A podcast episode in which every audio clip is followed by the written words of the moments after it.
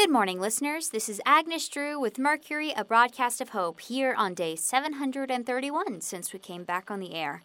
I am joined in the studio today by Max O'Brien and Dr. Rosalind Clark. Hi, listeners. You can't see her, but Agnes is doing a weird little up and down bouncy thing right now. Hey, I'm just excited.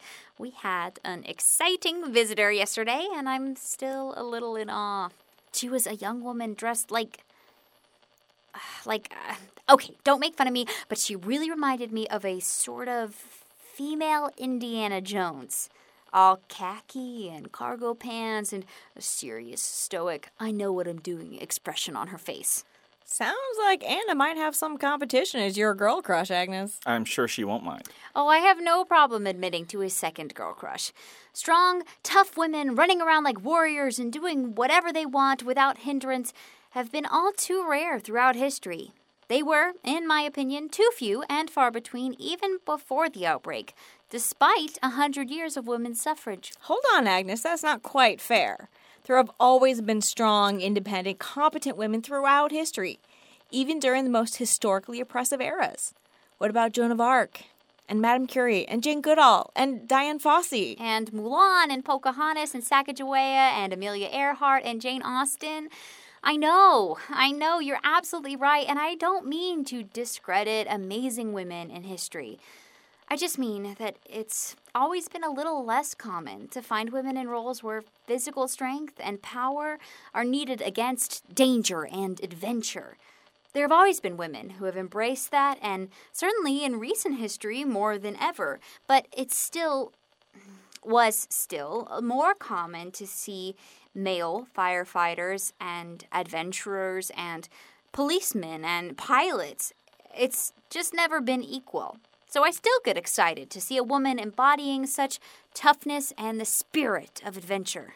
Fair enough. That is a good example to see.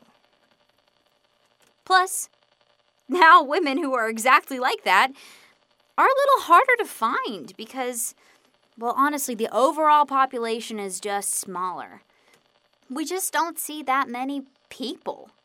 But when we do come across them, they are awesome, partly because the outbreak has forced everyone to be stronger, fiercer versions of themselves. Ourselves, Agnes. You and I are included in that group too, both as survivors in general and strong women in particular. We can handle ourselves out there against the single most destructive force the human race has ever had to face, as well as anyone. I call that tough. Okay, that's true.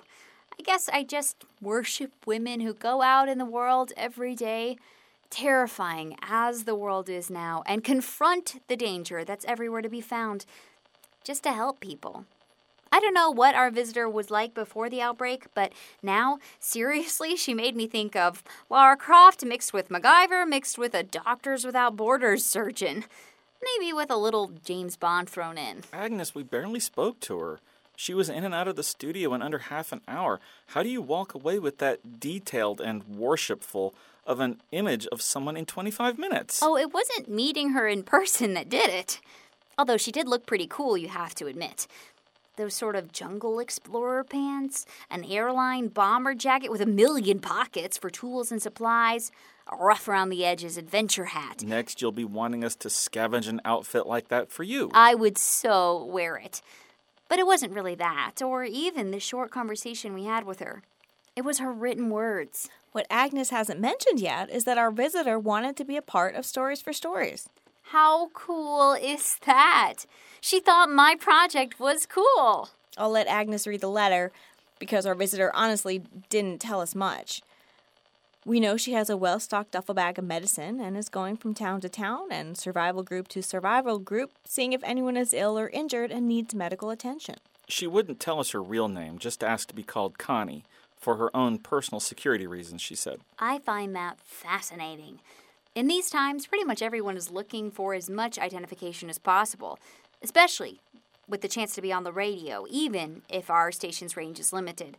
People are always hoping for the slim chance that a missing friend or family member survived and hasn't been able to get in contact with them yet, and that those loved ones might hear their name broadcast and know to reach out. Most folks want to connect and be known as much as possible right now. I wonder who she's hiding from. Agnes, don't you think that might be a little dramatic? Connie may not be hiding from someone. She might be protective of her limited supplies, or she might just be a naturally private person. Or she could be a spy, narrowly escaping the clawing arms of a threadbare and but still functional mafia network trading underground goods. We're surviving an apocalypse, Agnes. Everything counts as underground goods now. I would honestly just be shocked and really impressed if a mafia network had managed to stay in power throughout everything the world has gone through in the last year. Organized crime syndicates seem hard enough to control in a normal zombie free world. I'm just saying the world is full of mysteries and you never know what surprises are in store. What has gotten into you today? I think I need to go write something. I have that old, antsy, exploding with creative energy feeling that just usually means a story's inside, just bursting to be written. That would explain it. Why do I have a feeling that your story is going to involve espionage? Well, we're just about out of time for today. Anyway, Agnes will have to read Connie's letter tomorrow. Sorry for the suspense, but I suppose it will be even more exciting to have the mystery uncovered after another night of waiting. For Agnes and Dr. Clark, this is Max O'Brien for Mercury, a broadcast of hope.